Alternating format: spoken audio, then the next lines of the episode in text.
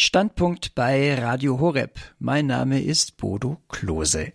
Vor genau einem Jahr, an Silvester 2022, verstarb Benedikt XVI. Wir haben diesen großen deutschen Papst in diesem Jahr 2023 in zahlreichen Sendungen gewürdigt, mit Erinnerungen an seine Person wie auch an sein Wirken sowohl als Kardinal Josef Ratzinger und als Papst Benedikt XVI. Diese Sendungen können Sie gerne nachhören auf unserer Website www.horeb.org, in der Mediathek oder im Podcast der Radio Horeb App. Zwei Sendungen möchten wir Ihnen heute gerne als Höhepunkte 2023 vorstellen.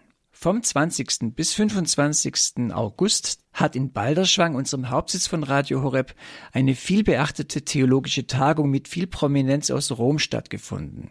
Über die bleibende Bedeutung von Benedikt XVI. haben in Balderschwang gesprochen Kardinal Kurt Koch, Präfekt des Dikasteriums zur Förderung der Einheit der Christen, Prälat Professor Dr. Markus Graulich, Untersekretär des Dikasteriums für die Gesetzestexte im Vatikan und der Theologieprofessor und Bioethiker Professor Dr. Dr. Ralf Weimann. Alle drei ausgewiesene Kenner von Kardinal Josef Ratzinger und Papst Benedikt XVI. Zu diesen dreien kommen wir gleich. Zunächst starten wir quasi als Aperitif mit einem bemerkenswerten Interview, das mein Kollege Günter Lindinger mit Martin Ott geführt hat. Martin Ott ist ein ehemaliger Lufthansa-Kapitän, der den Papst zweimal nach Rom geflogen und ihn dabei und auch in der Folge näher kennengelernt hat. Hören Sie dieses Interview mit sehr persönlichen Eindrücken als unseren ersten Höhepunkt 2023. Wir sprechen hier im Interview mit Martin Ott, den Pfaffenhofen an der Ilm in Bayern. Martin Ott ist ein ehemaliger Lufthansa-Kapitän, der zweimal Josef Kardinal Ratzinger beziehungsweise schon den damaligen Papst Benedikt den 16. nach Rom geflogen hat. Grüß Gott, Herr Ott. Grüß Gott. Herr Ott, wie kam es denn, dass ausgerechnet Sie den Papst äh, aus Deutschland, von Deutschland zurück nach Rom fliegen konnten, durften?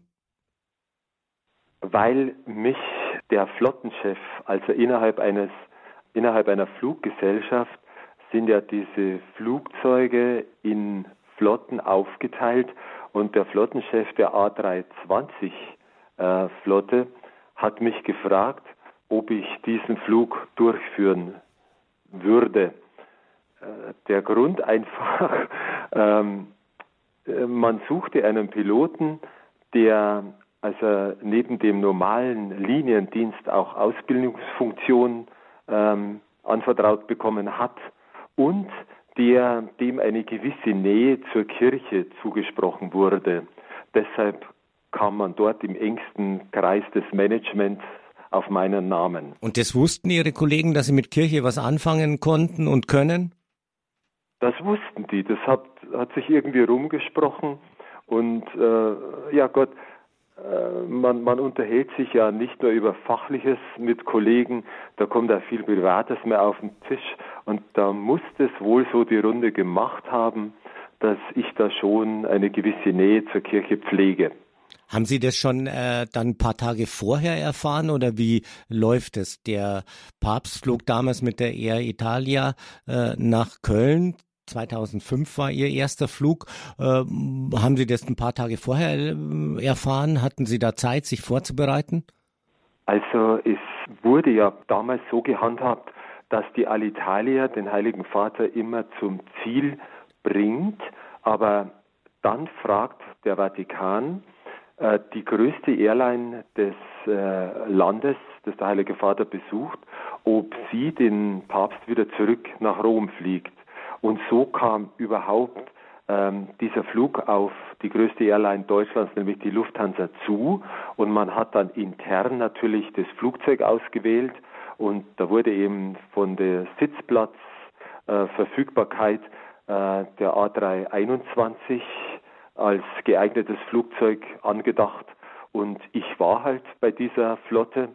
Und äh, dann ging ja das ziemlich schnell, weil äh, von der Papstwahl bis zum Weltjugendtag in Köln war nicht so viel Zeit und der Kardinal Meissner, der hat den gerade gewählten Josef Ratzinger aber dringend nahegelegt, du kommst aber ganz sicher nach Köln. Und er hat ihm das dann auch versprochen, dass er nach Köln kommt. Also meine Vorbereitungszeit, die lag so in der Größenordnung von fünf Wochen.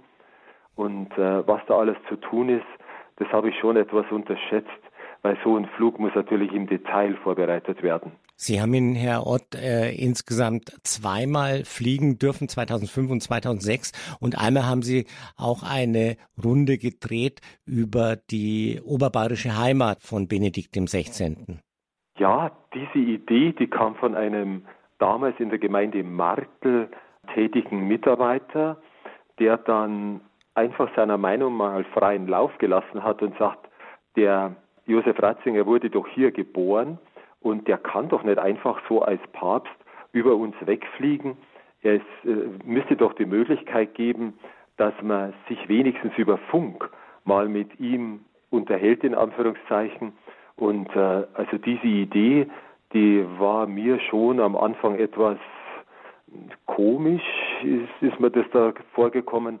Aber als ich dann äh, gemerkt habe, mit welcher Ernsthaftigkeit man das in Martel verfolgt, äh, haben wir halt mal den Flug so geplant, dass wir in Köln starten und dann, also Martel liegt ja in unmittelbarer Nähe vom Münchner Flughafen, dass wir das mit der Flugsicherung so absprechen, um dort ähm, zwei, drei Schleifen zu drehen und dann per Funk zum einen im Flugzeug drin das Grußwort vom Markler Bürgermeister Herrn Schwendner äh, entgegennehmen und umgekehrt einen Gruß vom Papst nach unten senden konnten, also auf, auf die versammelt, auf die auf dem Marktplatz versammelten Menschen. Wie war das dann, als der Papst äh, Ihr Flugzeug äh, bestiegen hat? Ich glaube, sie, die Lufthansa-Maschine hatte auch den Namen oder hat sie vielleicht noch immer äh, Regensburg. Stimmt das? Das ist korrekt, ja. Also da haben wir ausgerechnet äh, diese Maschine ausgewählt, äh, weil sie den, ja, mit, mit dem Namenszug Regensburg durch die Welt fliegt und äh, sollte natürlich dort zur Geltung kommen, diese Affinität die jetzt äh, Papst Benedikt zu Regensburg äh, ja, seit, seit vielen, vielen Jahren da entwickelt hat. Und Benedikt äh, hat Sie auch persönlich begrüßt, als er das Flugzeug bestiegen hat? Also das war für mich der Überraschungseffekt überhaupt, weil natürlich macht man sich ja mal Gedanken, wie trittst du denn jetzt einem Papst gegenüber? Und man, äh, also ich habe mir zumindest so äh, äh, was zurechtgelegt, äh, wie ich nun äh, den als, als Kommandant dieses Fluges, also ich bin ja dann verantwortlich für alles, was an Bord abläuft. Ähm, und das hat mir auch ausdrücklich der Vorstandsvorsitzende der Lufthansa gesagt. Sie werden den Papst begrüßen und dann bitte uns vorstellen. Also gut, kam das auf mich zu und dann legt man sich schon zurecht, ja, wie begegnet man denn einem Papst?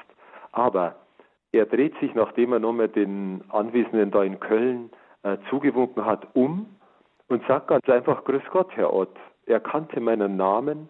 Das ging dann so, weil damals mein Sohn bei den Ringsburger Domspatzen war und da ist irgendwie durchgesickert, dass der Vater dieses Domspatzen den Papst ähm, wieder nach Rom bringen soll. Ja, und, und über, über den Bruder Papstbruder, ja, wahrscheinlich, oder? Über den Georg Ratzinger. Die Rede war alles, was so aufgetragen, was so steif vielleicht am Anschein zunächst wirkt, wie weggeblasen. Also wir waren uns gegenübergestanden als Altbekannte. Und äh, die Maschine war ja voller Journalisten, nehme ich an, auf dem Weg zurück nach Rom? Das ist korrekt, ja. Es waren über 100 Journalisten. Es war die komplette Weltpresse vertreten außer Nordkorea und China. Das zweite Mal haben Sie ihn äh, Benedikt XVI. 2006 geflogen. Wie ging es damals zu? Da kannte er Sie ja dann noch besser als beim ersten Mal. Also das war dann wirklich so, dass er sagt, jetzt sind wir wieder beieinander. Also er wirkte da sehr gelöst. Dieser Bayern-Besuch, der hat ihm wirklich gut getan.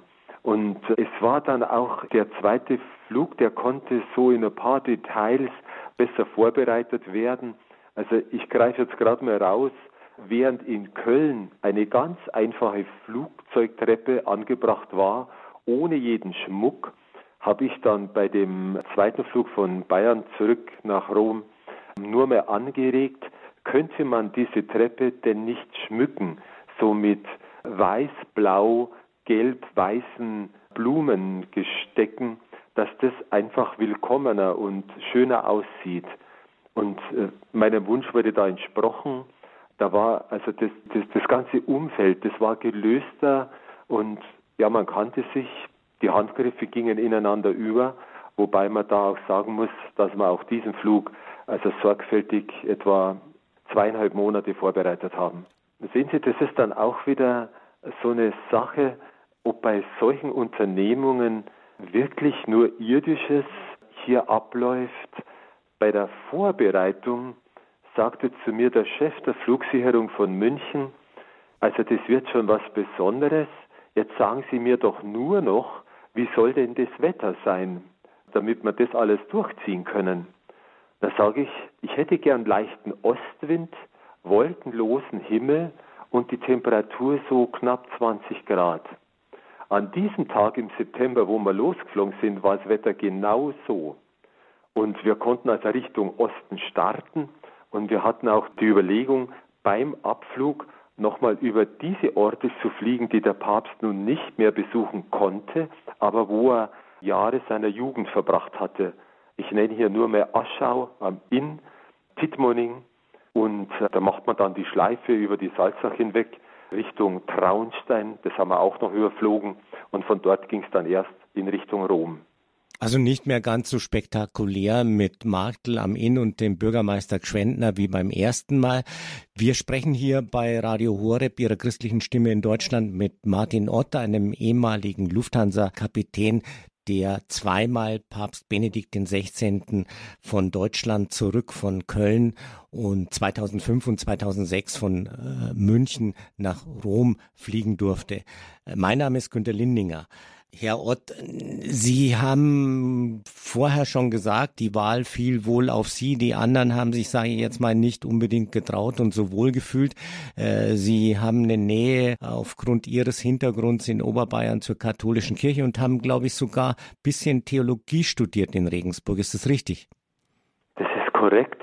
Also bei mir lief es so ab, dass ich nach dem Abitur 75 den Wehrdienst geleistet habe und ich hatte dann von Ende der Bundeswehrzeit bis Anfang der Pilotenausbildung ein halbes Jahr Zeit.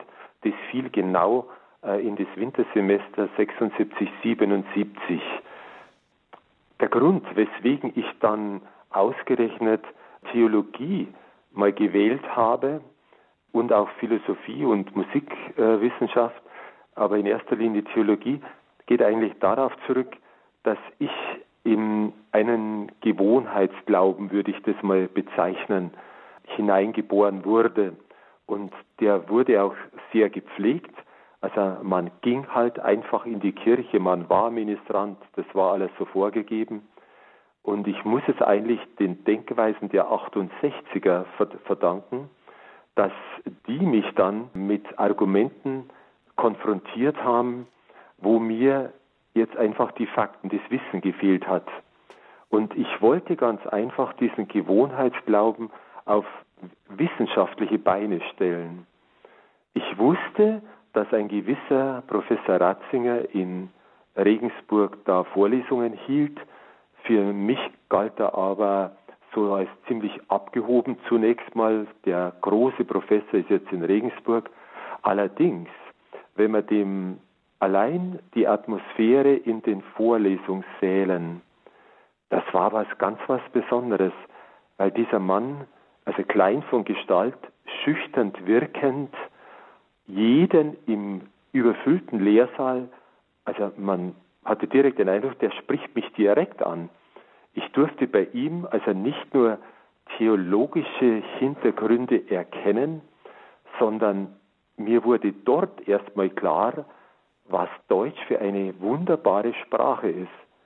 Weil dieser Mann das einfach beherrscht, der spricht frei, druckreif, mit unglaublichen Inhalten. Also dass man nach der Vorlesung direkt immer eine Pause brauchte, um das Gesagte jetzt irgendwie mal zunächst zu verarbeiten. Herr Ott, Sie haben äh, Benedikt XVI. zweimal geflogen. Das letzte Mal 2006 als Lufthansa-Kapitän. Haben Sie den Papst, den verstorbenen Benedikt XVI. dann äh, auch nochmal getroffen in Rom im Vatikan?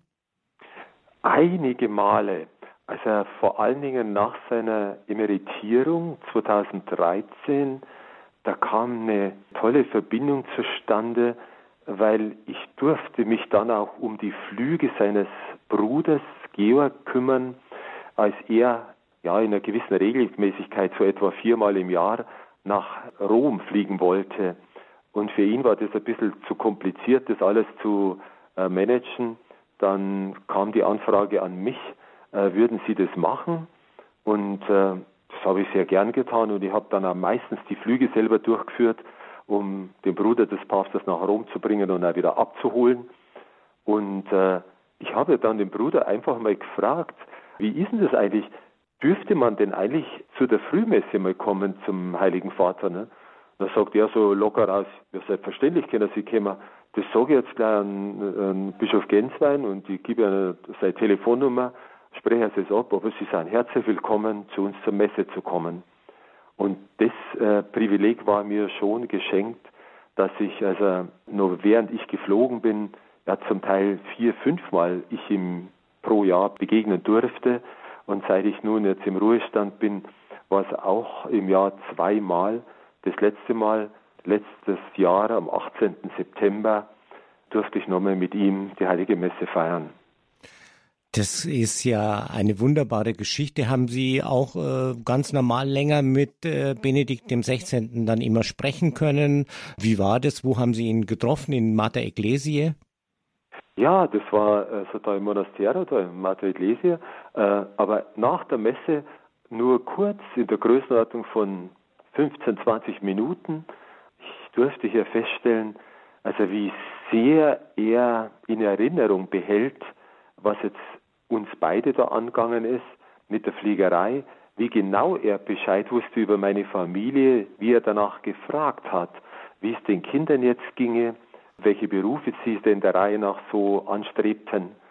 Also diese, dieses völlig normale Unterhalten, das Interesse aneinander, immer im Anschluss an eine ganz schlichte Messfeier, die allerdings das Eigentliche der Liturgie völlig freilegt. Das war das Großartige und, und für mich Erschließende, wenn ich da in der letzten Bank in, diesem, in dieser kleinen Kapelle Platz nehmen durfte und zusammen mit den vier Schwestern und ähm, Erzbischof Genswein mit dem Heiligen Vater dort die Messe feierte. Außerdem, es ist ein Privileg der Extraklasse, wenn er einen einlädt und sagt, Sie könnten gerne auch die Lesung vortragen. Also ich als Laie und, und, und, und Flieger bin auserkoren, ihm einen Paulusbrief vorzulesen. Ich Wunderbar. bin reichlichst beschenkt, wirklich großartig. Martin Ott, ehemaliger Lufthansa-Kapitän, der zweimal Papst Benedikt äh, geflogen hat, fliegen durfte von Deutschland zurück nach Rom und ihn auch dann bis vor zwei Jahren immer wieder in Rom im Kloster Mater Ecclesiae treffen konnte, äh, über seine Begegnungen mit einem Papst, der auch mehr als ein Mensch war. Herzlichen Dank, Herr Ott, nach Pfaffenhofen an der Ilm. Sie sind jetzt auch bei den Trauerfeierlichkeiten in Rom mit dabei? Ja, ich werde jetzt am Mittwoch nach Rom reisen und ich wurde ja zu meiner Überraschung eingeladen. Ziemlich weit vorne ist angeblich ein Platz reserviert für mich. Also nehme ich innerlich dankend an. Ich möchte vielleicht, wenn Sie mir das noch gestatten, eins nur weitergeben.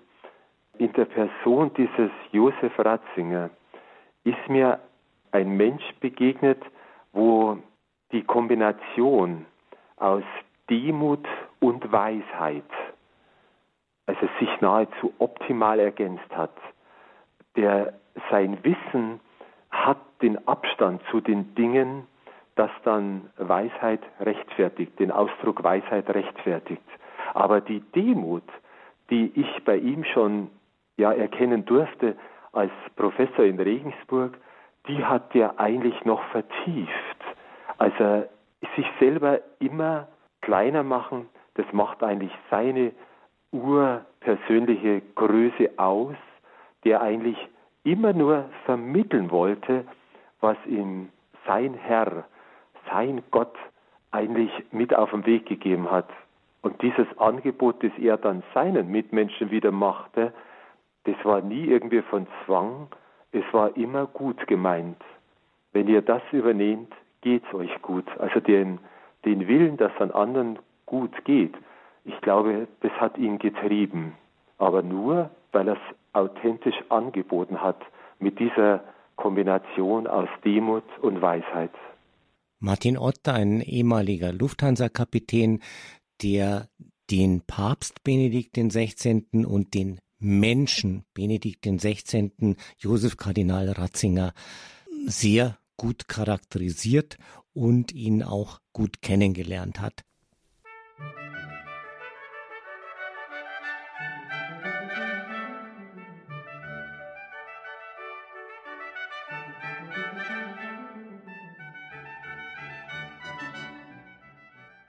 Radio Horeb, Sie hören den Standpunkt. Ich bin Bodo Klose. Heute vor einem Jahr ist Papst Benedikt XVI. verstorben. Wir haben ihm in diesem Jahr viele Sendungen gewidmet. Zwei davon stellen wir Ihnen als Höhepunkte 2023 vor. Zwei Sendungen, die mit Ihrer Unterstützung durch Ihre Spende, Ihr Opfer oder Ihr Gebet entstehen und gesendet werden konnten. Herzlichen Dank dafür. Das Interview mit dem früheren Lufthansa-Kapitän Martin Ott haben wir vorhin gehört. Jetzt habe ich für Sie noch eine Sendung von einer vielbeachteten theologischen Tagung, zu der viel Prominenz aus Rom an unseren Senderhauptsitz Balderschwang angereist ist. Zum einen Kardinal Kurt Koch, Präfekt des Dikasteriums zur Förderung der Einheit der Christen und Protektor der Schülerkreise Josef Ratzinger, Papst Benedikt XVI. Dann Prälat Professor Dr. Markus Graulich, der Salesianerpater und Professor für Kirchenrecht, ist Untersekretär des Dikasteriums für die Gesetzestexte im Vatikan. Und noch ein ausgewiesener Kenner von Kardinal Josef Ratzinger, Papst Benedikt XVI., Professor Dr. Dr. Ralf Weimann. Der Theologieprofessor und Bioethiker unterrichtet an mehreren Hochschulen und Universitäten. Seine Promotion hat er über Dogma und Fortschritt bei Josef Ratzinger geschrieben. Sowohl Prälat Professor Graulich als auch Professor Weimann sind Mitglieder des neuen Schülerkreises Josef Ratzinger, Papst Benedikt XVI. Die Tagung hat vom 20. bis 25. August in Balderschwang stattgefunden und ein großartiges Portfolio von Vorträgen der drei Referenten enthalten zu diversen Aspekten der Theologie und Spiritualität Benedikt XVI mit der klaren Erkenntnis, dass dieser Papst eine bleibende Bedeutung für unsere Zeit hat und haben wird. Falls Sie diese Tagen verpasst haben, kein Problem. Sie können alle Vorträge nachhören im Podcast der Radio Horeb App, wie auch in der Mediathek unserer Website www.horeb.org. Hören Sie jetzt als weiteren Höhepunkt 2023 den Eröffnungsabend zu dieser theologischen Tagung über die bleibende Bedeutung Papst Benedikt XVI. Bei diesem Abend haben die drei Referenten ihre diversen Hauptvorträge in Kurzform vorgestellt und sind dabei gleich erstaunlich in die Tiefe gegangen. Moderiert hat diesen Abend mein Kollege Gregor Dornis. Herzlich willkommen Ihnen allen hier in Balderschwang, dem Hauptsitz von Radio Horeb, Ihrer christlichen Stimme in Deutschland. Mein Name ist Gregor Dornis und wir eröffnen heute Abend eine ganz besondere Woche, die Tagung zur bleibenden Bedeutung von Benedikt XVI. Benedikt XVI heimgerufen am 31.12.22. Wir fragen in diesen kommenden Tagen schlicht, was bleibt? Was wirkt weiter? Was ist das theologische Erbe Benedikts XVI.? Was seine bleibende Bedeutung? Und dazu ist hoher Besuch aus Rom nach Balderschwang gekommen. Kardinal Koch, Prälat Graulich, Professor Weimann, diese drei renommierten Theologen werden uns einführen in die wesentlichen theologischen Gedanken Josef Ratzingers Benedikts des 16. Und sie werden sich dann auch Ihren Fragen stellen, liebe Hörerinnen und Hörer. Was bleibt? Was bleibt von Benedikt dem 16.? Eine Frage, die wir heute direkt weitergeben. Unsere Gäste haben jeweils ein paar Gedanken vorbereitet. Machen wir den Anfang bei Kardinal Kurt Koch der schon, das ist keine Übertreibung, als einer der profundesten Kenner des theologischen Werkes Benedikts XVI. gelten kann. Liebe Hörerinnen und Hörer, der Luzerner Theologieprofessor Kurt Koch wurde nach sechs Jahren Professur 1965 Bischof von Basel in der Schweiz. 2010 kam dann der Ruf nach Rom als Präfekt des päpstlichen Dikasteriums zur Förderung der Einheit der Christen. Damals hieß es noch ein bisschen anders, jetzt seit 2022 also Dikasterium zur Förderung der Einheit der Christen. Davon zu diesen Stationen hören Sie gleich etwas von Kardinal Koch selbst, spricht jedenfalls so oder so für sich selbst, dass Benedikt XVI. Kardinal Koch zum Protektor der Schülerkreise Josef Ratzinger Benedikt XVI. ernannte. Herr Kardinal, was bleibt? Was können Sie uns eingangs zu unserer Tagung kurz sagen zum Erbe, zur bleibenden Bedeutung von Benedikt XVI.? Josef Ratzinger, Benedikt XVI., habe ich zunächst durch seine Bücher kennengelernt, vor allem durch seine Einführung in das Christentum. Seine Bücher haben mich berührt, vor allem wegen der Tiefe seiner Gedanken und der kristallinen Klarheit seiner Beobachtungen und Argumente. Als ich im Jahre 1995 zum Bischof von Basel ernannt worden bin, habe ich verschiedene Begegnungen mit dem damaligen Präfekten der Kongregation für die Glaubenslehre haben dürfen. Es sind offene, hilfreiche Gespräche gewesen, bei denen Kardinal Ratzinger stets bestens vorbereitet gewesen ist. Als Papst Benedikt XVI. mich dann 2010 als Präsident des päpstlichen Rates zur Förderung der Einheit der Christen an die römische Kurie berufen hat, sind die Begegnungen natürlich intensiviert worden, während denen ich die mir gestellten Aufgaben mit ihm besprechen konnte, um meine Arbeit an den Vorstellungen und Perspektiven des Heiligen Vaters ausrichten zu können. Sehr gerne behalte ich dieses von Interesse und Wohlwollen seinerseits für meine Verantwortung getragene Zusammenwirken in bester Erinnerung. Sein Vertrauen zu mir durfte ich auch spüren, als er mich gebeten hat, für seine beiden Schülerkreise die Aufgabe des Protektors zu übernehmen, die ich bis heute gerne wahrnehme, um sein kostbares Erbe weiterzutragen. Bei allen diesen Begegnungen habe ich Josef Ratzinger, Benedikt XVI., als einen einfühlsamen und weisen Hirten, als einen überdurchschnittlich begabten Theologen und als bescheidenen und einfachen Mitmenschen und Mitbruder erleben dürfen. Dabei handelt es sich um eine Kombination von Eigenschaften in einer Person, die gar nicht häufig anzutreffen ist. In dieser Grundhaltung hat er die Theologie sehr wertgeschätzt und sie auch leidenschaftlich vollzogen. Mich hat er stets angesprochen, wie sehr er die Theologie beim Wort genommen hat. Im Wort Theologie sind zwei Wörter enthalten, Theos, Gott, und Logos, das Wort. In der Theologie ist also der Theos einem Logos, einem Wort zugeordnet. Im Mittelpunkt der Theologie steht deshalb Gott, wie Josef Ratzinger selbst einmal gesagt hat, ich zitiere, die Kirche muss über vieles sprechen, über all die Fragen des Menschseins, über ihre Gestalt und Ordnung und so weiter. Aber ihr eigentliches und in gewisser Hinsicht einziges Thema ist Gott.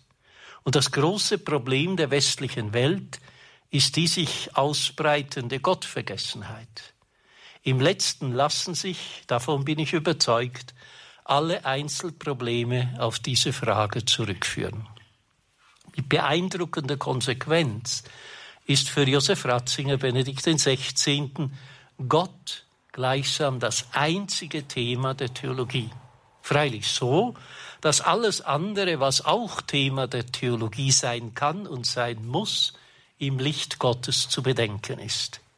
Auch als Papst hat er seine Aufgabe, Hauptaufgabe darin gesehen, die Zentralität des Glaubens an Gott herauszustellen und den Menschen Mut zum Glauben zu geben und Mut, den Glauben in der heutigen Welt zu leben. In der Mitte seiner Theologie und Verkündigung steht Gott. Freilich nicht ein stummer und verborgener Gott, sondern der Gott, der spricht, der sich in Israel und zuhöchst in Jesus Christus offenbart hat. Der Gott, der sich den Menschen in seinem Sohn gezeigt hat, der sein Gesicht in der Welt ist. Josef Ratzinger hat deshalb seine Theologie immer an der Offenbarung Gottes orientiert, wie sie in der Überlieferung der Kirche uns anvertraut ist. Er wollte deshalb stets mit dem Glauben der Kirche mitglauben und mitdenken. Seine Theologie ist deshalb konsequent vernünftig und zugleich ganz und gar kirchlich.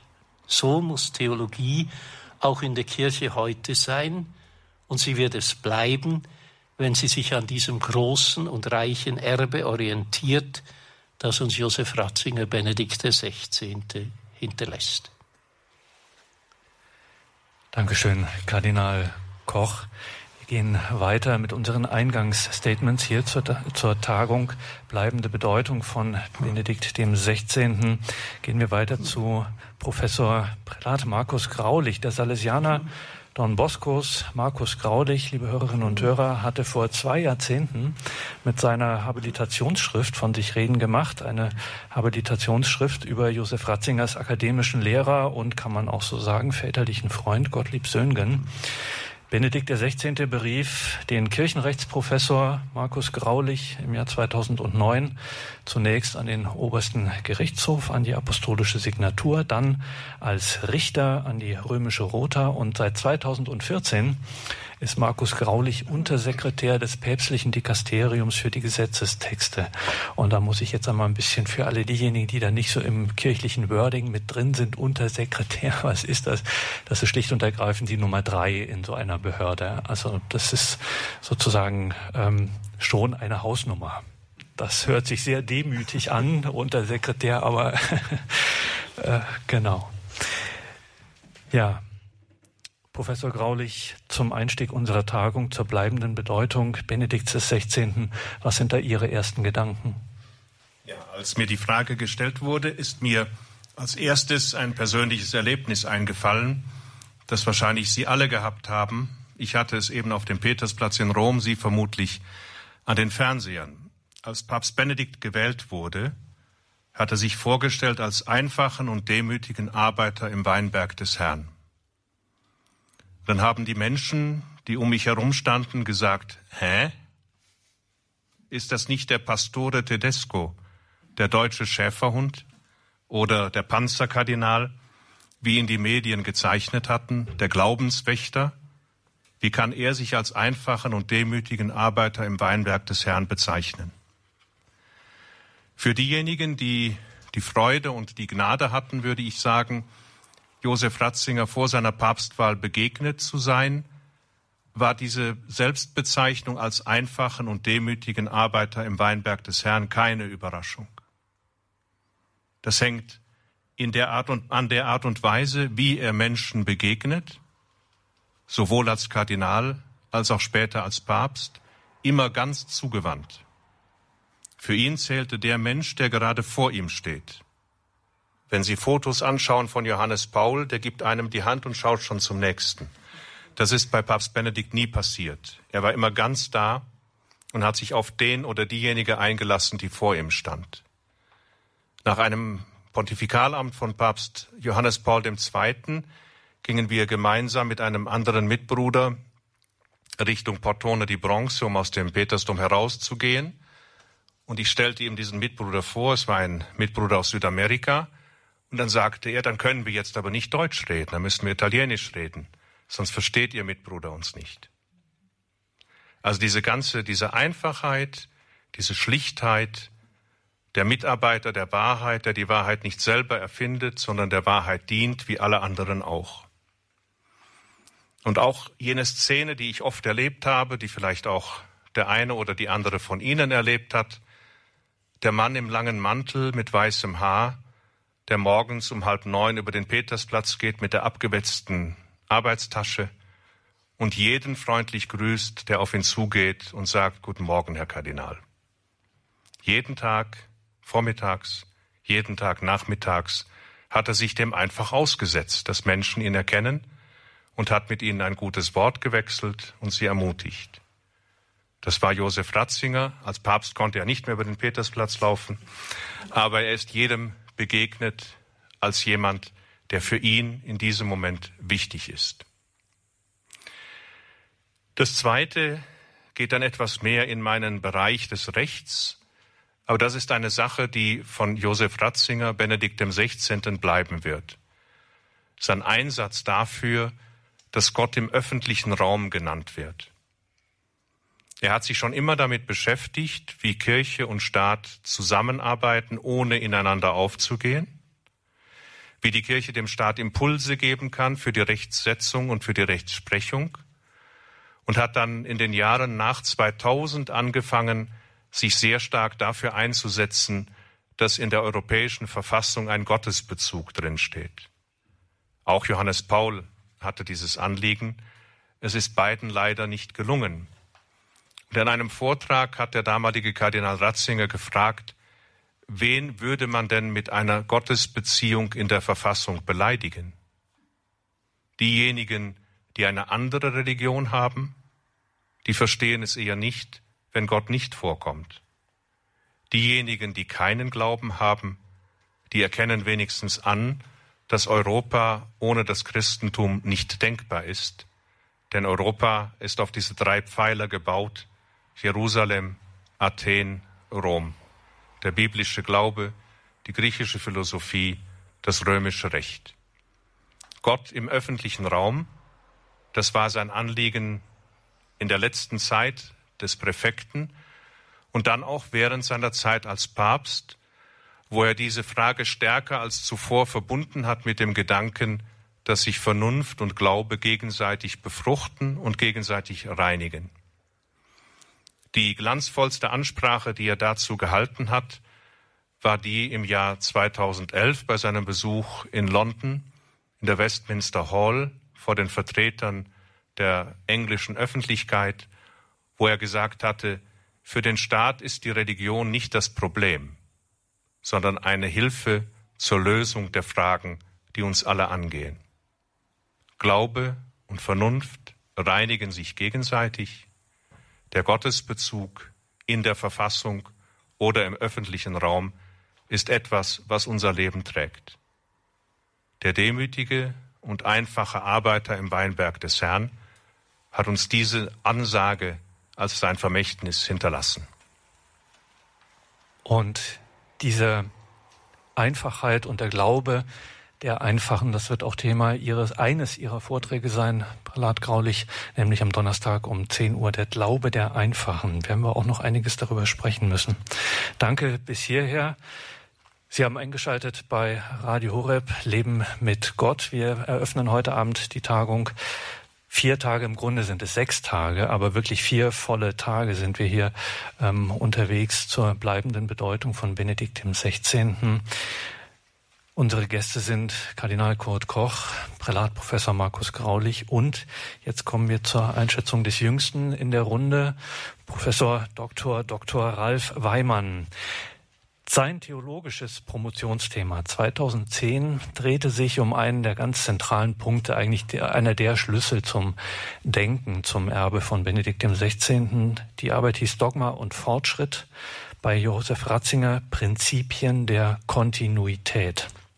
Ralf Weimann hat dann noch eine zweite Promotion absolviert, nämlich in Bioethik und äh, seit seiner theologischen Promotion lehrt er an mehreren Hochschulen und Universitäten, unter anderem an der Päpstlichen Universität vom Heiligen Thomas von Aquin, besser bekannt als Angelicum.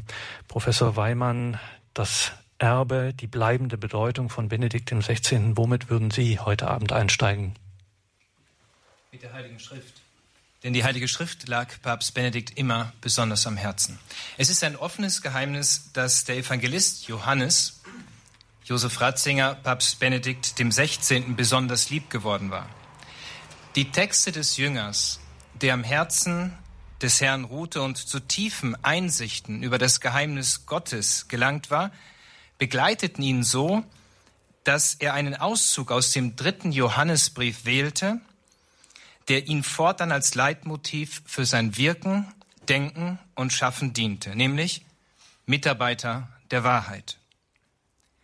Um dies zu verstehen, sollen zwei einleitende Sätze als Verständnishilfe dienen. Das Thema Wahrheit ist für den Apostel Johannes von großer Bedeutung. Dabei ist diese Wahrheit nicht eine Idee, wie wir oft meinen, nicht eine Ideologie oder etwa ein theoretisches Konstrukt, sondern Gott selbst, der sich als die Wahrheit, so im Johannesevangelium 14 Kapitel Vers 6, geoffenbart hat. Daher fordert der Apostel Johannes alle Christen dazu auf, in Treue zu dieser Wahrheit Zeugnis abzulegen und in der Wahrheit zu leben. Daraus ergibt sich wie von selbst die Selbstverpflichtung, Mitarbeiter der Wahrheit zu werden. Dies Leitmotiv wählte Josef Ratzinger, Benedikt XVI., für sein Wirken als Bischof und als Papst und eigentlich muss man sagen, für sein ganzes Leben. Demnach ging es ihm nicht darum, ein eigenes theologisches System zu schaffen, seine eigenen Ideen den Menschen näher zu bringen oder die Kirche etwa nach seinen Vorstellungen zu verändern. Nichts hätte ihm ferner gelegen. Vielmehr sah er sich, wie er zu Beginn seines Pontifikates sagte und wie eben schon zitiert wurde, als einfachen Mitarbeiter im Weinberg des Herrn.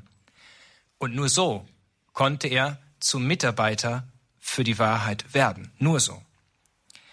Wenn es stimmt, was in der Heiligen Schrift steht, dass das Wort Gottes ewig bleibt und dass dieses Wort die Wahrheit ist, dann wird eine Theologie, die sich als Mitarbeit an dieser Wahrheit verstanden hat, bleiben. Eine ganz logische Schlussfolgerung. Nichts ist nämlich vergänglicher als die Moden der Zeit, der Zeitgeist. Und nichts ist bleibender als das Wort Gottes. Als Jugendlicher bin ich zum ersten Mal auf die Theologie Josef Ratzingers gestoßen und ich suchte nach Antworten auf den rasanten Verfall des Glaubens und des kirchlichen Lebens, der sich breit machte. Da fiel mir das Buch zur Lage des Glaubens in die Hände, die der damalige Präfekt der Glaubenskongregation Josef Ratzinger geschrieben hat und wo er Erklärungen und Antworten auf meine damaligen Fragen gegeben hat. Mir war bald bewusst, dass er in seinen präzisen Analysen die Wahrheit sagte, ob gelegen oder ungelegen, ob passend oder in unserem gesellschaftlichen Kontext vielleicht unpassend. So wurde er für mich persönlich neben dem Lehramt von Papst Johannes Paul II., man muss zurückgehen etwas, nicht, in die Zeit der Jugend, zum Wegweiser, durch den mir der Weg zum Herrn gezeigt wurde. Erst später, erst später verstand ich, dass es vielen Menschen auch so ergangen ist. Wie viele hatten durch seine Schriften und sein Zeugnis den Weg zu Jesus Christus und damit zur Kirche gefunden. Und genau dies wird bleiben. Weil die Wahrheit nicht nur wahr ist, sondern zu allen Zeiten, so erhält eine Theologie, die sich nach dieser Wahrheit ausrichtet, bleibende Aktualität. Exemplarisch möchte ich dafür drei Aspekte anführen. Ein erster Aspekt. Jesus Christus hat sich als die Wahrheit geoffenbart. Diese Grundannahme bekräftigt, dass sie, also die Wahrheit Gott, erkennbar ist. Er hat sich ja als Wahrheit offenbart, also ist diese Wahrheit erkennbar geworden. Sie gibt dem Leben Halt, Sinn und Orientierung. Die drei Bücher, diese Trilogie Jesus von Nazareth, geben davon eindrucksvoll Zeugnis. In ihnen führt der Papst den Leser hinein in das Geheimnis Gottes, das die historische Wissenschaft und alle anderen Wissenschaften bei weitem übersteigt. Ein zweiter Aspekt. Der Glaube ist logisch. Weil sich der lebendige Gott als der Logos, das Wort, das geoffenbart hat, also als der Mensch gewordene Gott, ist der Glaube in sich logisch. Er übersteigt zwar die Ebene der Natur und die Vernunft, widerspricht die aber nicht, sondern zeigt eine weiterführende Perspektive auf. Diese innere Logik und Schönheit des Glaubens hat Josef Ratzinger, Benedikt XVI., immer wieder in den Mittelpunkt seiner Ausführungen treten lassen. Und ein letzter Aspekt, den ich hier anführen möchte, der Glaube erfüllt. Viele Menschen sind auf der Suche. Sie merken, dass sie im Rausch, im Egoismus, im Materialismus und all den anderen Ablenkungen keine wirkliche Erfüllung finden können. Der Glaube ist dabei keineswegs Opium fürs Volk, wie mal jemand sagte, sondern spe salvi, Hoffnung und Zuversicht. Denn das Leben endet nicht im Hier und Jetzt. Der Glaube ist der Schlüssel für ein erfülltes Leben, weil dadurch sich die Tür zum ewigen Leben öffnet. Auch darauf kommt Josef Ratzinger, Papst Benedikt XVI. in seinen Schriften immer wieder zu sprechen und gibt wichtige Hinweise, die uns und unserem Leben dienlich sein können. Vor einem Jahr wurde mir das große Geschenk zuteil, den Papst noch einmal zu sehen. Mein, wenn auch natürlich sehr subjektiver Eindruck war, dass er ganz durchlässig auf diese Wahrheit hin geworden war.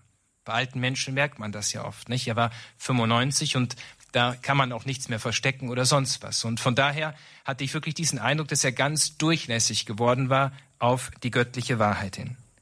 Ihr begegnete er in der Feier der Sakramente täglich. Ihr diente er. Für sie nahm er ungerechte Anfeindungen und auch Verurteilungen in Kauf und in ihr lebte er. So wurde der Tod für ihn zum Übergang vom Sehen zum Schauen. Hier sah er die Wahrheit Gottes, dort schaut er sie. Beide Male lebt er in ihr. Weil seine Theologie so mit dem Geheimnis Gottes verbunden ist, wird sie Bestand haben, wie die Werke der Kirchenväter sagt Professor Dr. Dr. Ralf Weimann zum Auftakt der Tagung in Balderschwang bei Radio Horeb. Die Tagung bleibende Bedeutung von Benedikt dem 16. Und wir sind ganz grundlegend eingestiegen mit Kardinal Koch, Prälat Markus Graulich, Professor Ralf Weimann. Jetzt wie wir es gerade äh, gehört haben, zum Schluss hin auch, es ist ein einfacher Arbeiter im Weinberg des Herrn. Der Glaube ist einfach, das ist der Glaube der Einfachen. Jetzt äh, könnte man erwarten, dass es äh, als Überlieferung von Benedikt im 16. so eine kleine Broschüre gibt, wenn das alles so einfach ist und das äh, alles andere ist der Fall. Es sind ganze Bibliotheken, die mit seinem Werk befüllt sind. Wo steigt man da ein? Also wo ist die Tür, die Schwelle, wo man gut in dieses Denken äh, findet? Der Glaube ist einfach. Wir Menschen sind kompliziert. Deshalb braucht es manchmal so viel Theologie. Nicht wegen des Glaubens, sondern unseretwegen, damit wir das besser verstehen können, was dieser Glaube in der heutigen Zeit bedeutet. Der Schlüsselbegriff, der ist schon zweimal genannt worden, ist der Begriff der Offenbarung. Gott ist nicht ein Gott, der schweigt, der sich in einer anderen Welt verborgen hält, sondern ist ein Gott, der auf den Menschen zugegangen ist, der sich in Israel, im Volk Israel offenbart hat, der sein wahres Gesicht in Jesus Christus gezeigt hat. Und an ihm können wir ablesen, wer Gott ist. Wenn wir das Gesicht Gottes kennen, können wir auch eine persönliche Beziehung mit Gott äh, aufnehmen. Das ist meines Erachtens der Schlüssel, dass Josef Ratzinger nicht irgendeine Theologie entwickelt hat. Heute ist ja die Sucht und die Sehnsucht danach, als Theologe möglichst originell zu sein. Das war nie das Anliegen von Josef Benedikt. Er hat der wahren Origo gedient, dem wahren Ursprung des Glaubens in der Offenbarung in Jesus Christus. Und deshalb kreist sich alles um dieses Geheimnis Jesu Christi, der Gott offenbart hat, seinen Vater, die Zentralität der Gottesfrage und die Christozentrik das scheinen mir die zwei Kernpunkte, Brennpunkte der Theologie von Josef Ratzinger zu sein. Und das Thema Offenbarung steht dann auch im zweiten Vortrag des morgigen Tages, des Montages, ähm, auf dem Programm von Professor Ralf Weimann, der darüber äh, sprechen wird. Sie haben schon erste Anhaltspunkte gegeben, ähm, was da so wichtig ist dass sich Gott offenbart, okay, nehmen wir jetzt mal hin, äh, dass er sich als die Wahrheit offenbart in Jesus Christus und dass man sich darauf einlassen kann, ähm, auch angenommen, jetzt haben Sie gerade die etwas provokante, äh, klingende, provokant klingende These äh, formuliert, dass der Glaube logisch ist und dieses Geschehen meiner Antwort auf diese Offenbarung Gottes etwas Logisches in sich habe. Ähm, wenn man ganz unvoreingenommen daran gehe, klingt das alles andere als logisch. Trotzdem sagen Sie, es ist logisch und es wäre auch Josef Ratzinger Benedikt XVI. ein großes Anliegen gewesen zu sagen, das ist nicht unlogisch. Ja, vor gar nicht allzu langer Zeit, es waren vor drei Wochen ungefähr, da sprach mich in Rom jemand an und sagte, Sie sind doch ein intelligenter Mensch, wie können Sie dann bei der katholischen Kirche dabei sein? Nicht? Und da habe ich gesagt, gerade deswegen. Und da sagte er, na dann bin ich mal gespannt zuzuhören. Nicht? Und dann habe ich ihm ein bisschen etwas erklärt. Der Glaube muss in sich logisch sein, und zwar aus mehreren Gründen. Der Hauptgrund ist der, dass sich Glaube und Vernunft nicht widersprechen können, wenn beide von Gott kommen. Wenn der Mensch als Abbild Gottes geschaffen ist und demnach eine Intelligenz hat, dann kommt das als Geschenk von Gott. Wenn der Glaube echt ist und wirklich von Gott kommt, dann, so die positive Annahme, kann das auch dem nicht widersprechen. Wobei der Glaube eine Perspektive aufzeigt, die über die Vernunft hinausreicht. Die Vernunft ist ja beschränkt. Viele Dinge können wir mit der Vernunft nicht erkennen. Zum Beispiel, was kommt denn nach diesem Leben? Aber selbst Dinge des alltäglichen Lebens, zum Beispiel die Liebe, ist etwas, was wir nicht so messen können. Sie können es versuchen, durch Blumensträuße vielleicht oder andere Dinge, aber es wird in der Regel nie funktionieren. Und so ist es bei allen großen Dingen des Lebens. Es braucht hier also eine geweitete Perspektive. Und für die hat sich Josef, Kardinal Ratzinger und dann auch natürlich Papst Benedikt immer wieder eingesetzt. In so vielen Reden hat er immer wieder von der Weitung der Vernunft, unter anderem in Regensburg gesprochen, wo er sagte, wir müssen heraus aus dieser Enge der Vernunft, die nur noch das, was man unter das Mikroskop legen kann, erkennen kann, wir müssen in die Weite hinein. Und da, wo das gelingt, wo man diese Weite schafft, und das ist das große Problem, dass wir das momentan nicht haben, wir haben eine Verkürzung der Vernunft in sehr vielen Bereichen, da ist dann auch die Perspektive gegeben, die den Glauben logisch erscheinen lässt. Nämlich so logisch, weil er vom Logos kommt, der Jesus Christus selber ist, der sich also uns geoffenbart hat. Und so wie Gott uns auf der einen Seite die Vernunft gibt, auf der anderen Seite die Offenbarung, die wir durch den Glauben annehmen, so kann es grundsätzlich zwischen diesen beiden Größen keinen Widerspruch geben. Außer natürlich, man hat eine verengte Vernunft. Und wenn die Vernunft so verengt ist, dann wird diese verengte Vernunft überall Widersprüche konstruieren. Und das läuft momentan leider. Und damit wird die Größe und die Weite des Glaubens kaum mehr erkennbar. Josef Ratzinger oder auch Papst Benedikt steht als Anwalt für die Vernunft. Das ist ganz interessant, für die Weite der Vernunft, wo eben eine Perspektive uns bietet, die aus dem Kerker der Vernunft, aus der Einengung hinaus in die Weite und Größe Gottes hineinführt. Ein Anwalt der Vernunft, das ist ähm, Verteidiger der Vernunft. Ähm, das hört sich gerade für das Klischee ein bisschen, ein bisschen überraschend an, weil man hat ja immer so einsortiert, die Päpste, und hat gesagt, okay, Johannes Paul, das war der große Philosoph auf dem Papstthron, äh, Benedikt XVI. war dann der große Theologe auf dem äh, Papstthron und Sie, Professor Graulich, äh, werden über ein Thema sprechen, der Gott der Theologen, der Gott der Philosophen. Ähm, konnte denn Benedikt XVI. mit einem Gott der Philosophen etwas anfangen? Also der Gegensatzpol ist der Gott des Glaubens und der Gott der Philosophen. Es ist interessant, Josef Ratzinger hat ja sich als Fundamentaltheologen qualifiziert bei Gottlieb Söhngen, der Fundamentaltheologie als fundamentale Theologie verstanden hat. Die muss die Grundlagen des Glaubens klären, sei es den Begriff der Offenbarung, sei es den Begriff der Vernunft.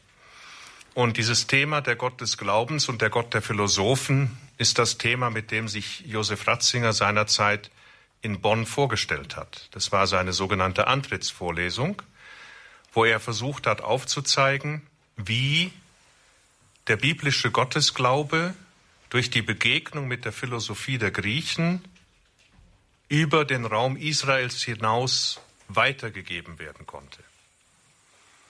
Also das bedeutet, die Philosophie der Griechen hatte Begriffe zur Verfügung gestellt, durch die der Glaube auch über die Grenze hinaus vermittelt werden konnte, die das Volk Israel darstellte. Die Griechen hatten sich Gedanken gemacht, gibt es einen Gott, was ist das für ein Gott, und hatten ihn in der Mathematik gefunden als die perfekte Zahl oder hatten ihn in der Bewegung gefunden, der unbewegte Beweger, also einer, der den Anstoß gibt und alles in Bewegung setzt, aber selber sich nicht bewegt, hatten ganz abstrakte Vorstellungen von Gott. Und dieser Begriff Gottes aus der Philosophie, ein Gott, der völlig abgehoben ist, abgespaced würde man heute sagen, der begegnet im Gott Israels, dem Gott, der am Dornbusch gesagt hat, ich bin, der ich bin, und dessen Namen dann dadurch offenbart wird und von Jesus Christus noch einmal vollendet offenbart wird. Jesus hat gesagt, ich bin gekommen, um deinen Namen Vater zu verkünden. Und er lädt die Menschen ein, Gott ihren Vater zu nennen, jemand, zu dem man reden kann, zu dem man eine Beziehung aufbauen kann. Diesen Glauben an den persönlichen Gott, der sich geoffenbart hat, dann in einer Sprache auszudrücken, die für die verständlich war, die nicht die ganze Geschichte Israels kannten. Das ist dadurch gelungen, dass man den Gott der Philosophen mit ins Boot geholt hat. Natürlich überwunden hat im Gott des Glaubens. Und damit hat sich Josef Ratzinger damals der akademischen Welt vorgestellt.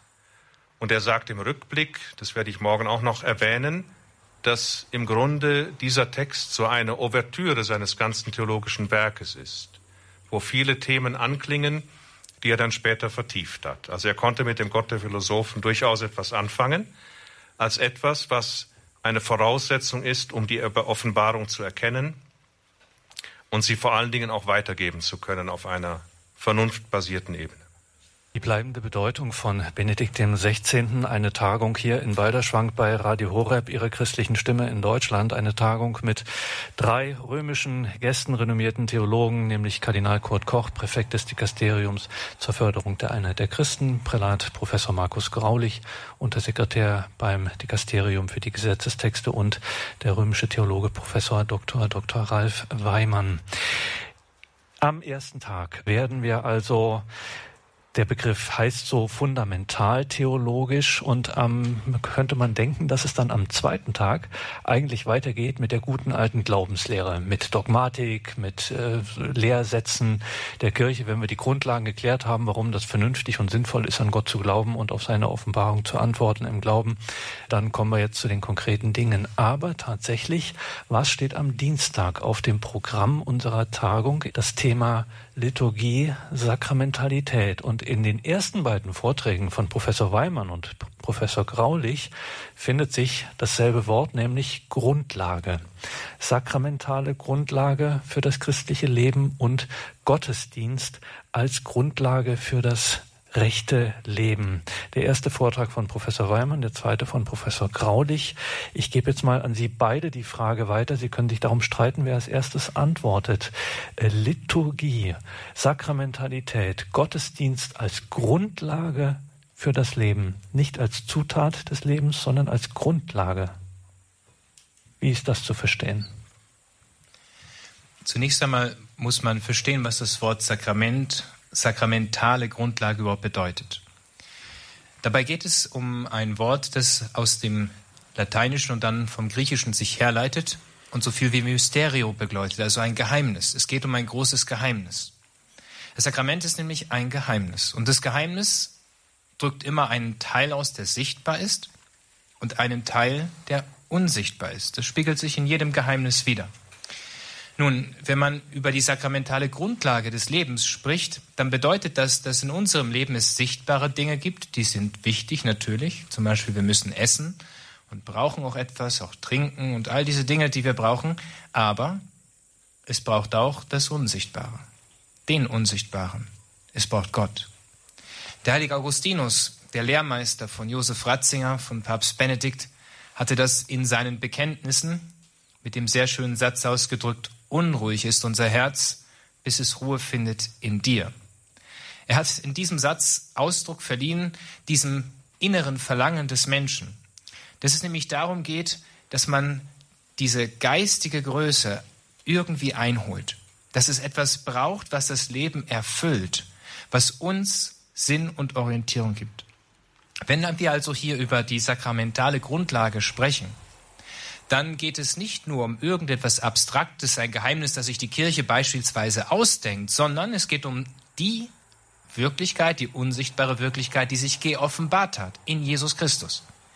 Denn wir folgen nicht irgendeiner Theorie oder etwas, was sich die Kirche irgendwie zurechtgelegt hat, sondern dem, was Gott uns geoffenbart hat. Und das wird durch den Glauben sichtbar. Wenn wir also am zweiten Tag dieses Thema in den Mittelpunkt rücken, dann ist es ein ganz wichtiges Thema. Und zwar aus mehreren Gründen. Ich will Ihnen nur ein Beispiel bringen.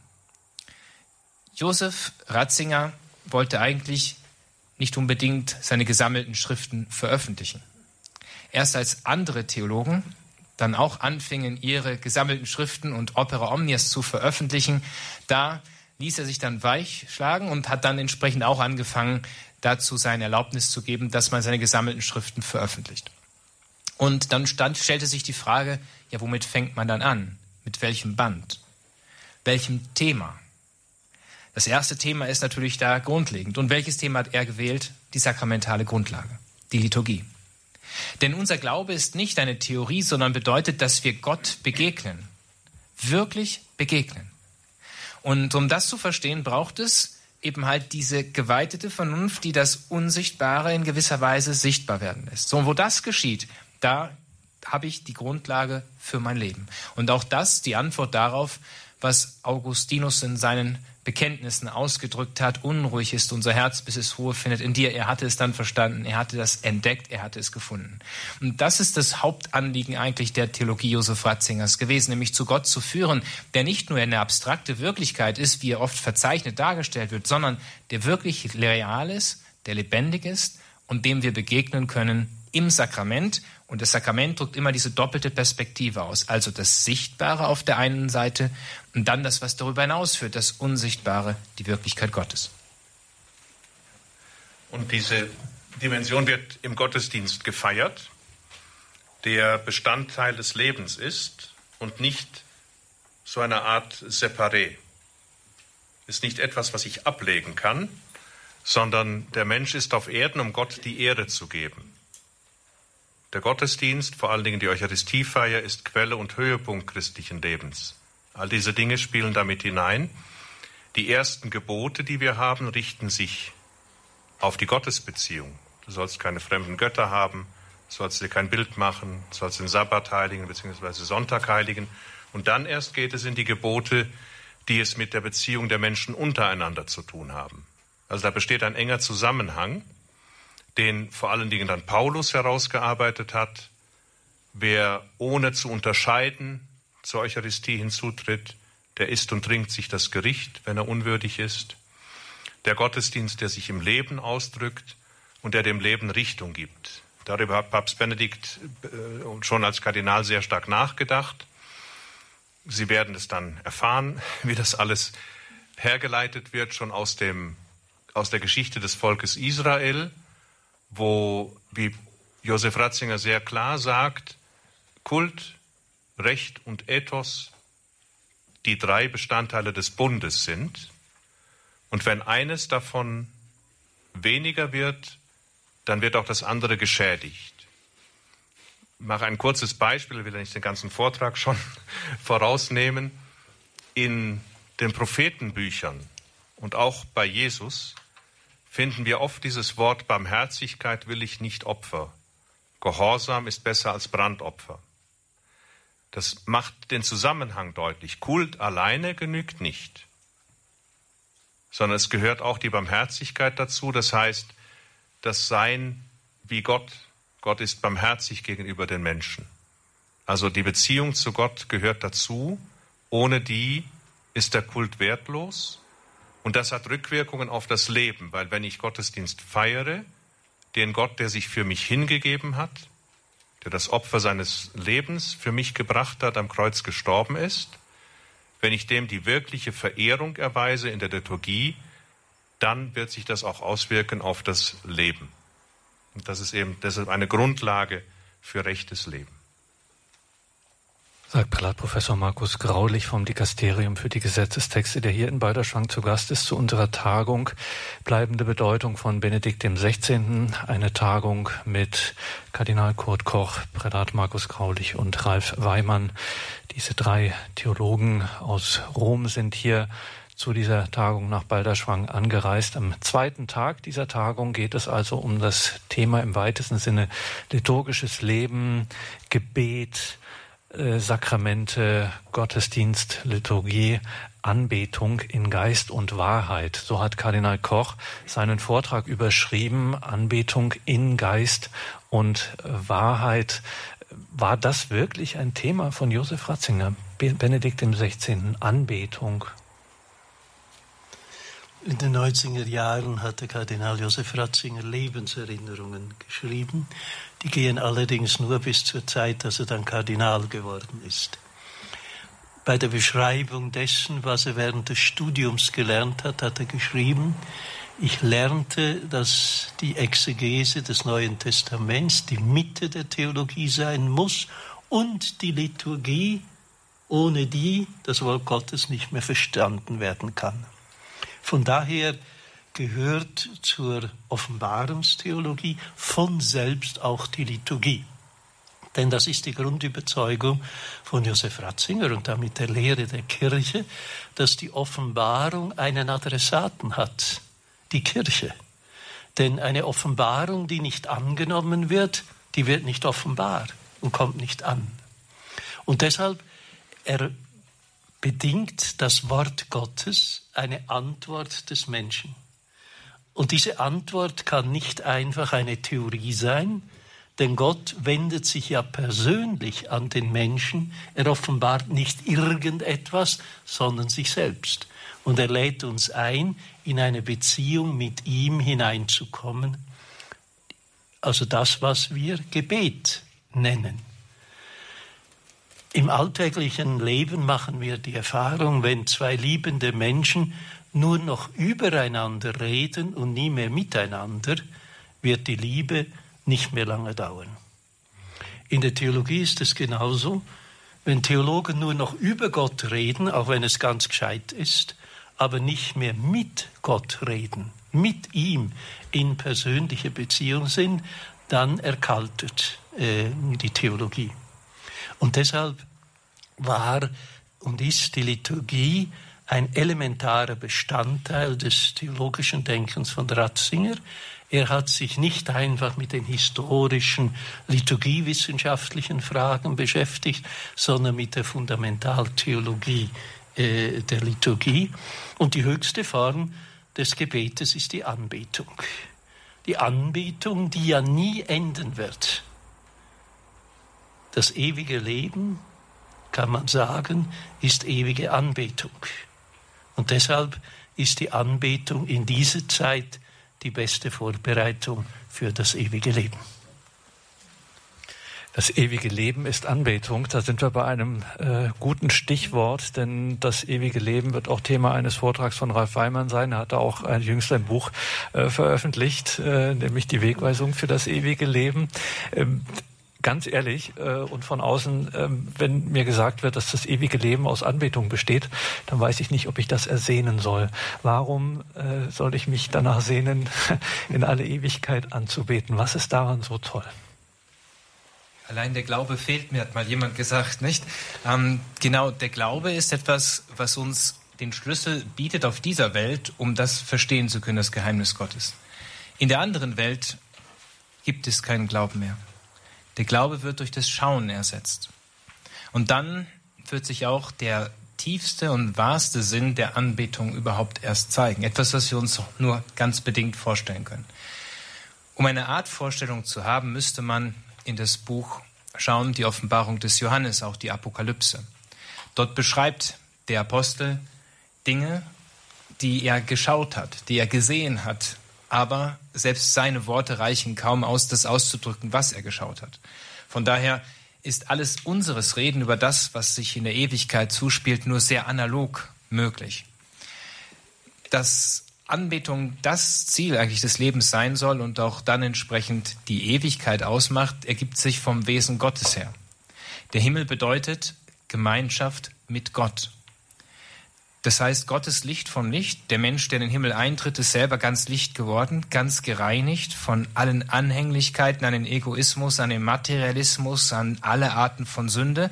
Und er tritt nun ein, um in der Gemeinschaft mit Gott zu sein. Ja, wie kann man sich diese Gemeinschaft wohl vorstellen? Der Mensch, der dort eintritt, der partizipiert in gewisser Weise in Gott. Er nimmt teil an Gott. Er führt das zur Vollendung, was ihm in der Taufe schon grundgelegt wurde, nämlich dass er Kind Gottes geworden ist das wird nun vollendet im Himmel, in der erlösten Form. Und da dann ist der Glaube und die Hoffnung nicht mehr notwendig, allein die Liebe bleibt. Und die Liebe ist das, was auch im Himmel ewig bleiben wird. Und auch hier wiederum, die Liebe ist nicht einfach nur irgendein Gefühl, sondern bedeutet eine Willensentscheidung, ich habe Gott ganz angenommen, Gott hat mich ganz angenommen. Und das wird deutlich in der Anbetung. Und wie diese Anbetung dann aussieht, da brauchen wir uns momentan, glaube ich, keine Vorstellung von machen, können wir auch gar nicht. Aber es ist etwas, was die Menschen so erfüllen wird, so innerlich erleuchten wird, dass er gar nichts anderes auch nur ersehnen kann, als in dieser Gegenwart Gottes zu sein. Wie gesagt, davon erhält man einen Eindruck, wenn man in die Offenbarung des Johannes schaut. Papst Benedikt hat vieles davon angedeutet in seiner Enzyklika Spe Salvi, wo er dieses große Geheimnis Gottes, auf das wir alle unterwegs sind, dann entsprechend auch beschreibt und zum Ausdruck bringt. Die Tagung bleibende Bedeutung von Benedikt im 16. wird dann am Mittwoch, nachdem wir zwei Tage dann schon hinter uns haben, äh, wird es dann konkret um die Offenbarung Gottes gehen, nämlich um die Offenbarung in Jesus Christus. Und da wird das Thema, das Verstehen des Glaubens, Ihr Thema sein, Kardinal Kurt Koch. Was steckt hinter diesem Titel Verstehen des Glaubens? Vielleicht zunächst nochmal seine Erinnerung an Josef Ratzinger. Das letzte Mal, als ich ihn sah, bevor er Papst geworden war, das war etwa zwei Tage, zwei Wochen vor dem Tod von Papst Johannes Paul II. Und dann hat er mir gesagt, Zweimal habe ich die Demission eingereicht. Der Papst hat sie nicht angenommen. Der nächste Papst muss sie dann annehmen. Und dann gehe ich dann wieder nach, nach Bayern zurück und schreibe mein Jesusbuch. Das war sein Kernanliegen, das Jesusbuch noch zu schreiben. Als ich ihn dann zum ersten Mal als Papst sah, äh, habe ich ihm gesagt, Sie sehen, Heilige Vater hat Ihre Demission angenommen. Ne? worauf er sagte, aber nicht so, wie ich wollte. Ein klarer Beweis dafür, dass er nie Papst werden wollte, aber aus Gehorsam es geworden ist. Dass er dann als Papst den Strapazen dieses petrinischen Amtes die Zeit und Energie abgerungen hat, um sein dreibändiges Jesusbuch zu schreiben während des Pontifikats, das ist nochmals ein Beleg dafür, welches Herzensanliegen ihm das gewesen ist. Er sagte, mein Buch ist der Weg der inneren Suche des Antlitzes des Herrn. Das, was er ein Leben lang gesucht hat, aus dem er gelebt hat, ähm, niederzuschreiben, um den Menschen helfen, den Weg zu Jesus Christus ähm, zu finden. Nun, in meinem Vortrag wird es dann darum gehen, wie kommt man äh, oder kann man zu diesem Glauben kommen? Und da werde ich mich bemühen, ein bisschen aufzuzeigen, was bereits in der frühen Kirche zum Verstehen des Glaubens gehört hat. Das waren wesentlich vier Dinge. Erstens einmal die Heilige Schrift, die ein Produkt der Kirche ist. Die Kirche hat entschieden, was Heilige Schrift ist. Und wie diese Heilige Schrift ausgelegt wird, Dazu hat die Kirche die sogenannte Regula Fide, eine Glaubensregel entwickelt, das Glaubensbekenntnis. Und das Wort Gottes und die Überlieferung dieses Wortes Gottes hat seinen zentralen Ort in der Liturgie der Kirche. Deshalb sind die wesentlichen Elemente der Liturgie bereits in den ersten Jahrhunderten da. Und das vierte Element ist die sogenannte apostolische Sukzession des Bischofsamtes. das, was man dann später als Lehramt der Kirche bezeichnet. Und diese vier Größen, die Heilige Schrift, die Glaubensregel, die Liturgie und das Bischofsamt in der Kirche sind jene vier wesentlichen Elemente, die uns helfen, dem Glauben treu zu bleiben, den Glauben nicht nur zeitgemäß zu verkünden, sondern ursprungsgetreu äh, zu verkünden. Das ist eine Gratwanderung, die man immer wieder neu vollziehen muss. Der Glaube will in die jeweilige Zeit hinein übersetzt werden, damit er verstanden wird von den Menschen. Aber wir können keinen neuen Glauben verkünden, sondern er muss ursprungsgemäß sein. Ich meine, wenn, wenn ich Sie mal, wenn der liebe Gott Sie gefragt hätte, wie er denn Erlösung planen soll, hätten Sie ihm geraten, das mit dem Schrei eines Säuglings in der Krippe zu beginnen und zu beenden mit den am Kreuz hingerichteten. Ich glaube, ein bisschen bessere Vorschläge hätten wir schon äh, gemacht. Das können wir nicht selber erfinden, das wird uns geschenkt. Das ist dieser Ursprung, der muss aber immer wieder zeitgemäß übersetzt werden, damit wir Christus anders verkünden von der Zeit her aber keinen anderen Christus verkünden als denjenigen, der uns in der Offenbarung äh, geschenkt ist. Wir stehen heute ja in dieser großen Herausforderung, dass wir in der Kirche, auch in Deutschland, vor allem zeitgemäß sein wollen, weniger ursprungsgemäß.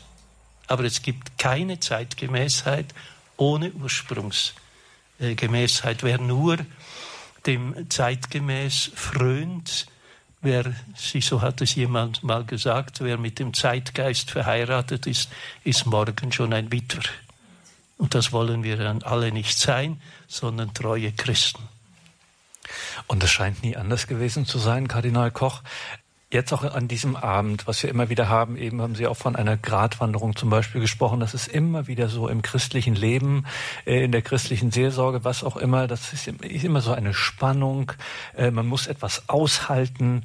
Äh, man kriegt es nicht auf dem Tablett serviert, sondern ähm, es ist ein Weg. Warum ist das eigentlich so? Ich muss diese fundamental theologische Frage einfach mal stellen. Warum ist das eigentlich im Christentum so, ähm, dass es nie diese ähm, bequeme Einfachheit gibt, die mir sozusagen ein Rezept ausstellt und ein Medikament reicht und in zwei Wochen sind sie dir absolut los. Äh, sozusagen, also ich werde getauft und ich werde von ihr befreit, aber dann kämpfe ich weiterhin mit den Folgen etc. Und ich, mein ganzes Leben ist ein Weg. Wir haben hier keine bleibende Stadt. Es ist ein Tal der Tränen und unsere wahre, wahre Heimat ist erst im Himmel. Wieso ist das eigentlich so? Der Glaube des einzelnen Christen ist ein Anfang, ein Anfang der Christusbeziehung und der Anfang des Lebens mit der Kirche. Aber das, was in der Taufe geschehen ist von Gott her, das muss durch den Menschen angenommen werden in seinem Glauben und muss vertieft werden, so dass er immer wieder auf dem Weg bleibt. Die erste Bezeichnung die die Christen hatten in der Apostelgeschichte, ist der Weg. Und ein schönes Buch, das Josef Ratzinger geschrieben hat über die Kirche, heißt Weggemeinschaft des Glaubens. Wir glauben nicht allein, keine glaubt allein. Wir können nur gemeinsam glauben in der Gemeinschaft der Kirche. Deshalb kann man nicht Christ sein ohne Kirche. Jesus ja, Kirche nein. Dieses, dieses Slogan der heute wieder sehr modern zu, zu werden beginnt, ist in sich schlicht falsch.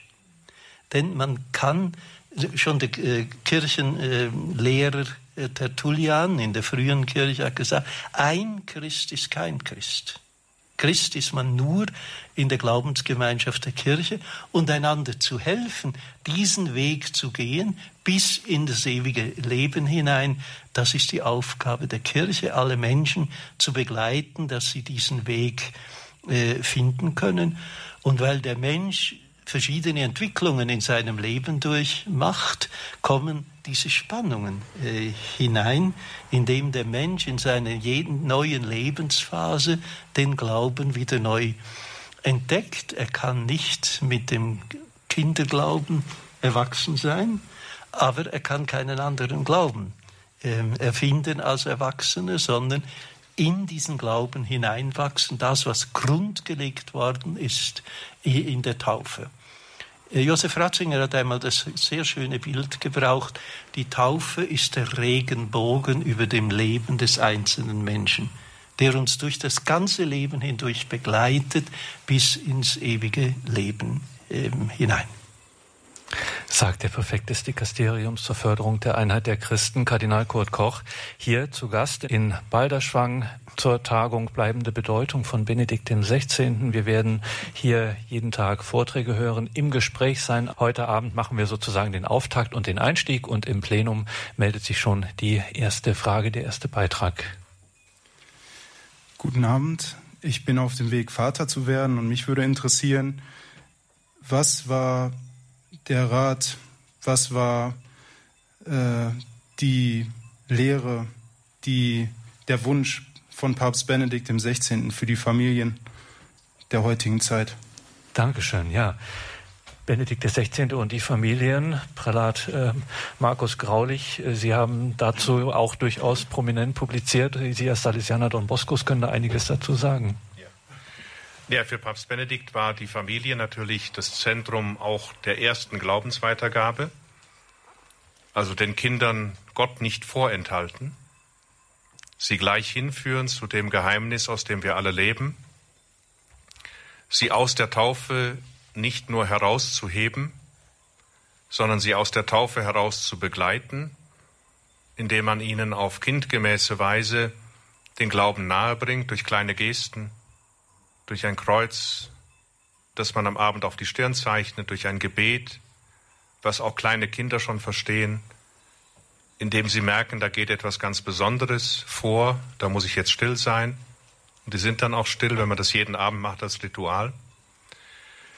Sie einzuführen in den Gottesdienst, in die Gemeinde, nicht in irgendwelche Kindergottesdienste, tralala, äh, piep, piep, piep, sondern in den wirklichen Gottesdienst dass sie merken, da ist etwas Heiliges, dem sie begegnen, dem auch ihre Eltern sich hingeben, indem sie da sich niederknien, indem sie beten, indem sie still sind und dann langsam die Kinder begleiten, auf ihre Fragen antworten, die sie zum Glauben haben. Da gibt es ja glücklicherweise sehr viele Hilfsmittel, so von Kinderbibeln angefangen bis nachher zum Jukat und Dokat und was es alles an schönen Texten gibt, die man Kindern und Jugendlichen an die Hand geben kann. Die Eltern haben in der Ehe das Recht und die Pflicht bekommen, Kinder zu erziehen.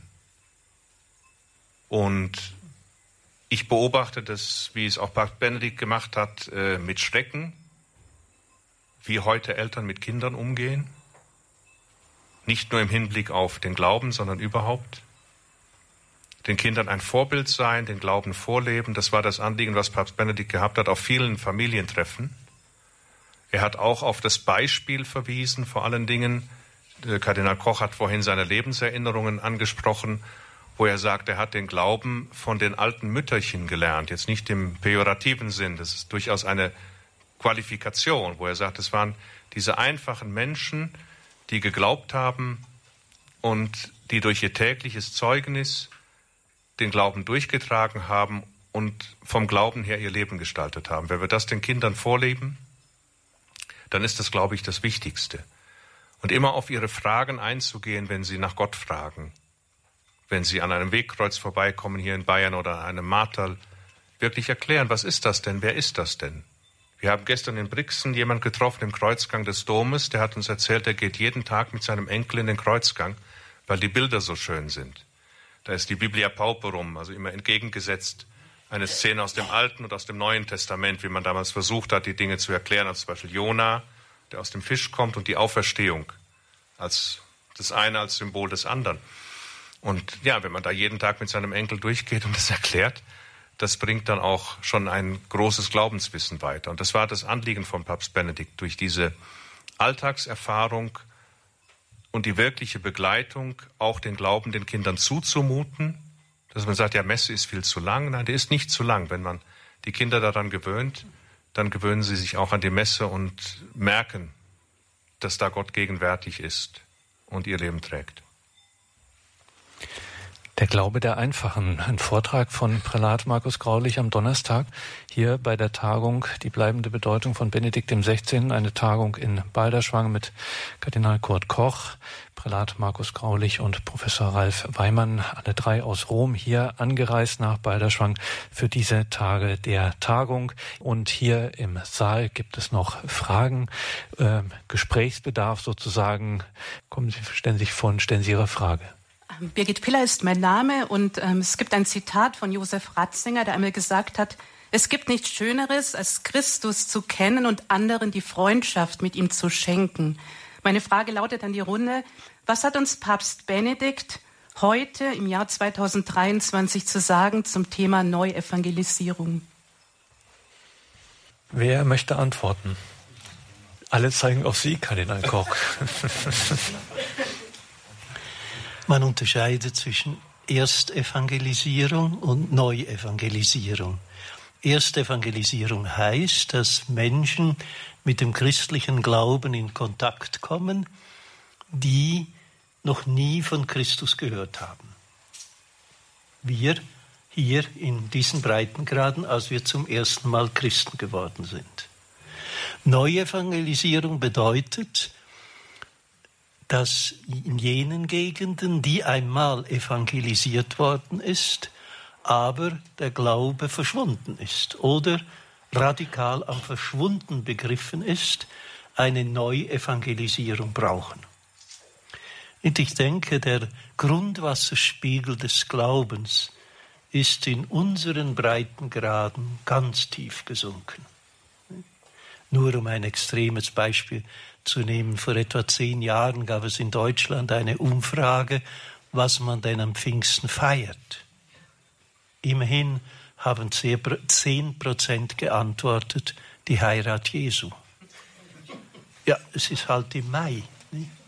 Und das ist der Termin der Hochzeit.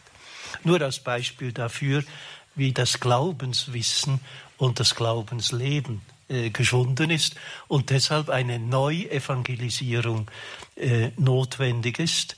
Papst Benedikt XVI. hat ja dann bald, als er Papst geworden ist, einen eigentlichen päpstlichen Rat zur Förderung der Neuevangelisierung ähm, gegründet, mit der Aufgabe, Fantasie aus dem Glauben heraus zu entwickeln, wie der Glaube wieder neu eingebettet, eingepflanzt werden kann in jenen Gegenden, die einmal christlich gewesen sind, die aber den Glauben verloren haben im Westen durch Erosion des Glaubens oder im Osten durch die Diktaturen, die den Glauben äh, zerstört haben. Um hier wieder neu zu entdecken, wie können wir die Schönheit und die Wahrheit des Glaubens in der heutigen Zeit ähm, geben. Und das, denke ich, ist ein wesentliches Produkt ähm, der Theologie von ähm, Josef Ratzinger, hat ja auch eine sehr schöne Fortsetzung gefunden im Brief von Papst Franziskus an die Deutschen, die Katholiken in Deutschland, das Volk Gottes in Deutschland, zum sogenannten synodalen Weg, dass das erste was in Deutschland getan werden muss, die Evangelisierung ist, die Neuevangelisierung. Und das Erste, was man in Deutschland vergessen hat, ist genau dieses Thema. Dann kommen wir zur nächsten Frage. Meine Frage geht um die Liturgie. Das ist ja auch ein Thema, das wir jetzt gerade eben schon ein paar Mal gehört hatten. Und zwar stelle ich fest, dass viele von meinen Freunden den Bezug zur Liturgie nicht finden. Und ähm, dann war ja ein anderer Ansatz, dass wir zwar ursprungsgemäß, aber trotzdem irgendwie zeitgemäß den Glauben ähm, rüberbringen müssen. Welche Impulse oder welche Ideen hat Papst Benedikt gehabt, um die Liturgie zeitgemäß ähm, zu vermitteln oder Liturgie zeitgemäß umzugestalten? Professor Weimann. Papst Benedikt verwendet oft Bilder um diese komplizierten Sachverhalte zu beschreiben und auch darzustellen. Und mit so einem Bild beginnt er sein Buch über die Liturgie, der Geist der Liturgie. Und da beschreibt er genau das, was Sie eben schon angeschnitten haben. Er beschreibt, dass die Liturgie wie ein Fresko ist. Und diese Fresken, die sind manchmal etwas verdeckt. Und nun gab es das Bestreben, dieses Fresko freizulegen durch die sogenannte Liturgiereform, die dann stattgefunden hat.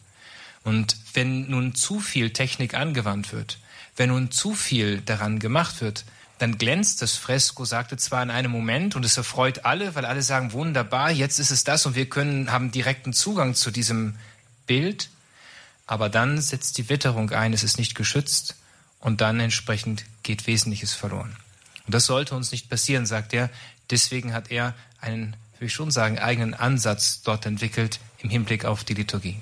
Um auf Ihre komplexe Frage zu antworten, was eigentlich kaum möglich ist in zwei, drei Minuten, aber vielleicht ein paar Ansätze können hilfreich sein, um die grobe Richtung aufzuzeigen.